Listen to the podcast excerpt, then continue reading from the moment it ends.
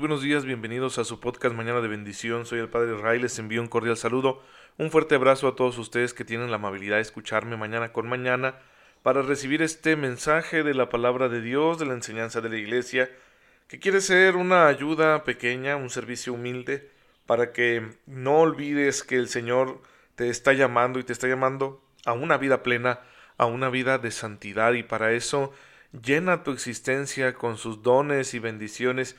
Y mira, tú tienes que identificarlos y tienes que sacarles fruto, el mayor provecho posible a la gracia de Dios. No la eches en saco roto, déjala que fluya, déjala que transforme, déjala que limpie tu vida, que rectifique tus caminos y que te ayude a vencer todas las dificultades, porque la gracia de Dios es muy eficaz y como prueba tenemos la vida de los santos. Hoy la Iglesia recuerda a Santa Benilda, una mujer anciana del siglo IX que vivió en Córdoba, España, y que durante ese tiempo que esa región de Andalucía estaba dominada por el califato Omeya, que eran musulmanes y muy radicales porque trataban mal a los cristianos de aquel tiempo, y bueno, en esa época hubo una persecución instigada por el califa y fueron a por todos los católicos que fueran notables, sacerdotes, jefes de familias acomodadas, etc. Fueron por ellos y los torturaron, los mataron y quemaban sus cuerpos como una forma de deshonra para que sus familiares y amigos no pudieran sepultarlos. Benilda era muy anciana y sin embargo, al contemplar aquella situación tan injusta, pues protestó y protestó fuertemente, salió a la plaza de Córdoba a decir, ¿verdad?, que se estaba deshonrando a gente honesta y bien portada, y entonces pues se vieron obligados los musulmanes a capturarla y hacerle lo mismo. La mataron, quemaron su cuerpo y echaron sus cenizas al río Guadalquivir. Pues hermanos, ¿cómo es posible que gente que vivían situaciones tan difíciles hayan mantenido su fe y hayan sido capaces de enfrentarse a los poderosos de su tiempo? Pues por la gracia de Dios. Supieron aprovechar la gracia. E incluso en momentos importantes de su vida, para ellos fue más importante la gracia de Dios que la propia vida, como lo fue en el caso de esta santa a la que recordamos el día de hoy. Ella por su ancianidad se habría librado de las consecuencias de la persecución, pero no quiso ser cómplice con su silencio, así que levantó su voz, protestó y sufrió las consecuencias. Sabía lo que hacía y había decidido hacerlo porque confiaba con la gracia de Dios, que todo iba a estar bien, porque Dios tiene nuestra vida en sus manos. Alguno podría decir mundanamente, ¿cómo que todo iba a estar bien? Pues si la mataron de una forma horrible. Sí, todos tenemos nuestra hora, todos vamos a morir de una manera u otra. Hay que ser prudentes, hay que cuidarnos, como decimos en mi rancho, no te pongas en el tocadero, pero llega el momento en que no puedes seguir viviendo con tu conciencia comprometida. Y entonces es preciso que te pongas firme en la convicción de tu fe, defendiendo la justicia, defendiendo a los oprimidos, etc. Eso te puede costar la vida, pero solo Dios lo sabe. Tú haz lo correcto. Dios tiene tu vida en sus manos y Él sabrá cuándo llamarte a su presencia. Así que, hermanos, pues no valoremos más las cosas de este mundo que los bienes que nos están esperando en el cielo. Si Dios no nos concede partir de esta forma dramática como los mártires, seguramente tendremos que vivir un martirio cotidiano, renunciando a nosotros mismos en pequeños detalles de la vida diaria para ser agradables al Señor. Como quiera que sea, es entregar la vida. Esa es la clave de la existencia de un cristiano, y para que nadie diga que no se puede, que es muy difícil, está la gracia de Dios. Pues vamos a aprovechar esa gracia para hacer lo que a Dios le agrada. Y bueno, la gracia más grande que hemos recibido es la virtud sobrenatural, teologal, de la caridad. Y de ello estamos hablando aquí en Mañana de Bendición. Recuerden que estamos estudiando de la mano del catecismo el apartado de la dimensión ética de la fe cristiana, el apartado de la moral católica. Yo utilizo cristiano y católico como adjetivos equivalentes, ¿sí?, porque para mí lo son, dentro de la historia de la Iglesia lo son.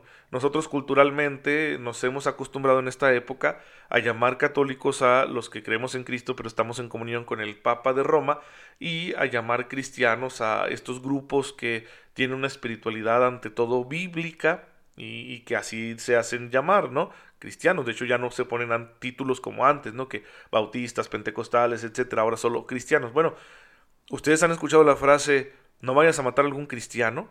Es mucho más antigua que la llegada de estas denominaciones religiosas a nuestro país. Por lo tanto, significa que un cristiano es un católico. No nos quitemos el nombre, ¿sí? Por eso fíjense que siempre digo que estamos estudiando la dimensión ética de la fe cristiana y luego, insisto, la moral católica, porque son lo mismo, ¿sí?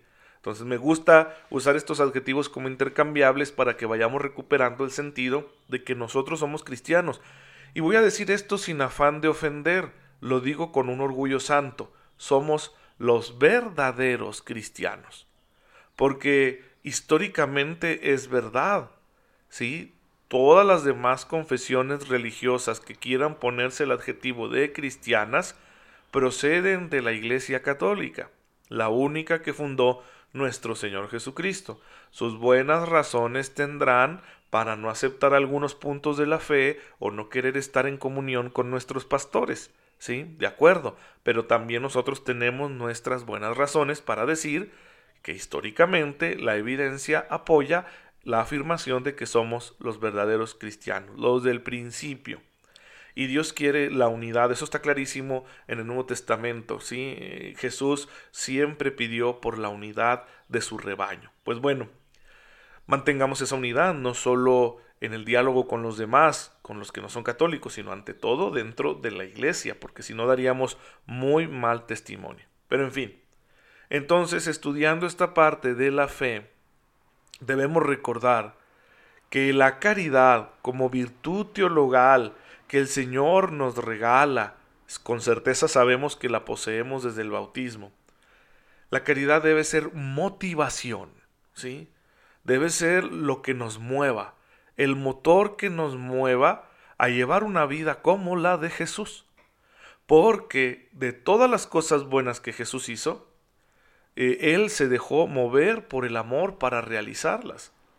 Murió por amor a nosotros, siendo nosotros pecadores todavía. Como nos recordaba San Pablo en la segunda lectura de la misa de ayer, de la carta a los romanos. Y Pablo dice que tal vez haya alguien que podría morir por una persona muy buena, pero el Señor Jesús murió por nosotros siendo pecadores. Aun cuando éramos pecadores, murió por nosotros. Eso habla de un amor muy grande. Dar la vida por el que no lo merece, ¿sí? Porque el amor es así, gratuito, no busca méritos. Entonces, es muy interesante que recordemos esto y lo grabemos en nuestro corazón. La motivación que el Señor siempre tuvo para hacer todo lo que hizo, todo el bien que nos hizo, porque dice el libro de los Hechos de los Apóstoles, en boca de San Pedro, que él pasó haciendo el bien, pues el motivo fue el amor siempre, la caridad. Y nosotros que somos sus discípulos, ¿qué motivo debemos tener para vivir nuestra vida? El mismo, la caridad, ¿sí? Que yo diría, tiene que empezar por nosotros mismos. No vas a llegar a amar a tu prójimo, menos a tus enemigos, es decir, a quienes te han hecho daño. No vas a llegar a amarlos de verdad con las obras si no te amas a ti mismo. Es preciso aprender a amarnos con rectitud. Es cierto que practicamos un amor desordenado hacia nosotros mismos, al cual podemos llamar egoísmo, y puede evolucionar hasta convertirse en una adoración del propio yo, poniendo el yo por delante como criterio universal de verdad y de moralidad, lo cual es un grandísimo error y francamente eso nos llevaría a una patología espiritual. Pero bueno, también hay un amor ordenado por nosotros mismos, porque somos hijos de Dios, somos creación de Dios, y Dios nos hizo buenos, y nos hizo capaces de gozar el bien, no solo de hacerlo, fíjense, sino de gozar el bien. Entonces debemos hacernos el bien a nosotros mismos.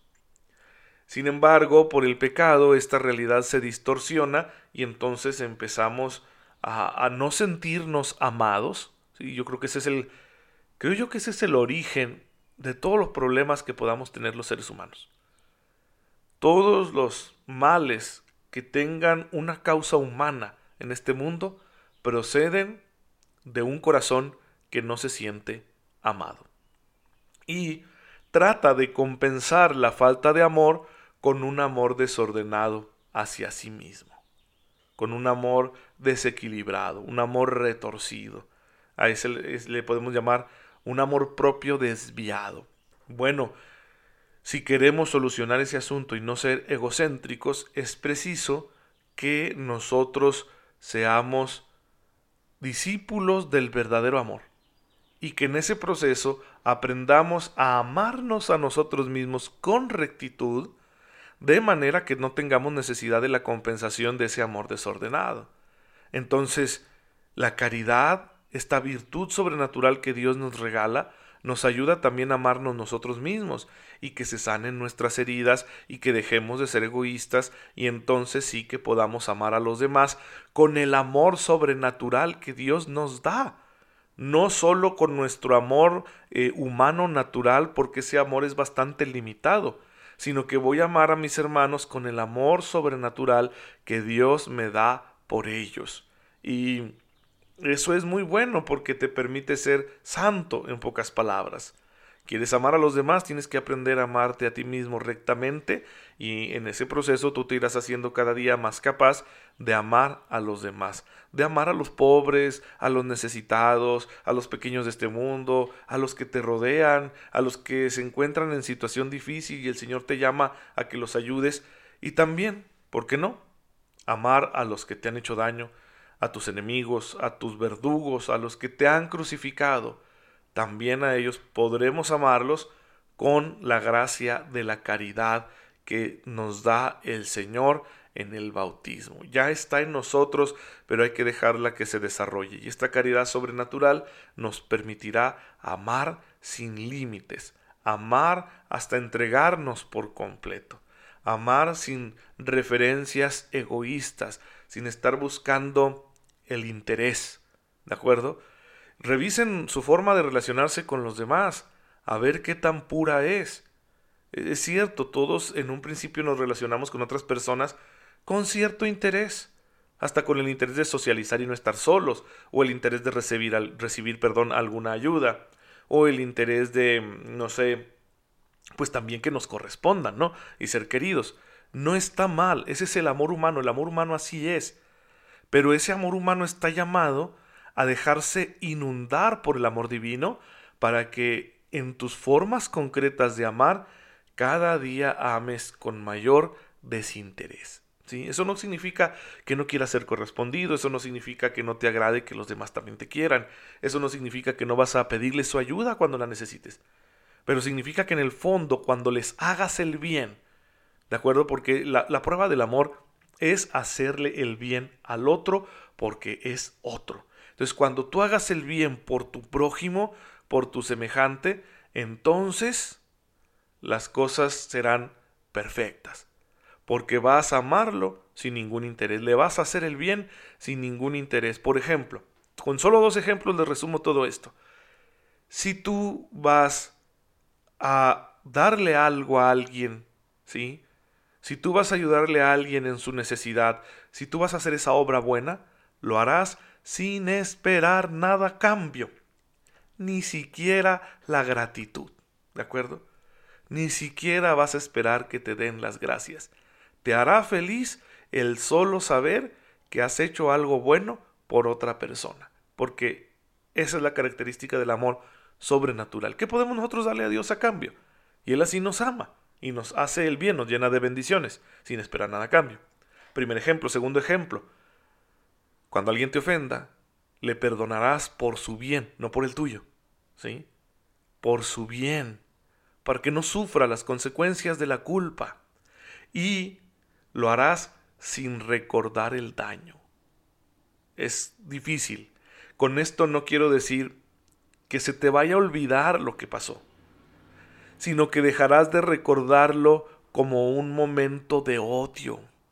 Dejarás de recordarlo con ira. ¿Sí? Es un proceso, no estoy diciendo que esto te va a suceder de la noche a la mañana, la gracia de Dios va actuando lenta, pero progresivamente en nuestras almas, perfeccionándolas. Entonces, ten paciencia y verás cómo podrás incluso perdonar la ofensa más grave, no por bien tuyo, sino por bien del que te ofendió, porque tú lo amas y no quieres ver que sufra las consecuencias de lo que ha hecho. No quieres verlo apartado de la gracia de Dios por la ofensa que te hizo. Y entonces podrás decir como Jesús: perdónalo, Padre, perdónalo. No sabía lo que hacía. Él no sabía lo que hacía. Esa persona no sabía lo que hacía. Y aunque nunca se te olvide en esta vida lo que sucedió, podrás recordarlo, pero sin ira, sin odiar, sin que se reabra la herida y se vuelva a llenar de veneno.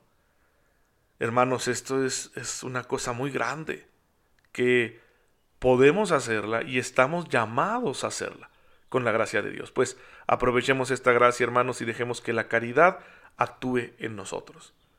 Padre, te damos gracias porque nos has dado esta virtud del amor que nos perfecciona y nos hace capaces de grandes cosas. Ayúdanos, Señor, a no perderla nunca, manteniéndonos en comunión contigo. Por Jesucristo nuestro Señor. Amén. El Señor esté con ustedes. La bendición de Dios Todopoderoso, Padre, Hijo y Espíritu Santo, descienda sobre ustedes y los acompañe siempre. Muchas gracias por estar en sintonía con su servidor. Ya saben, recen siempre por mí, yo lo hago por ustedes y nos vemos mañana, si Dios lo permite.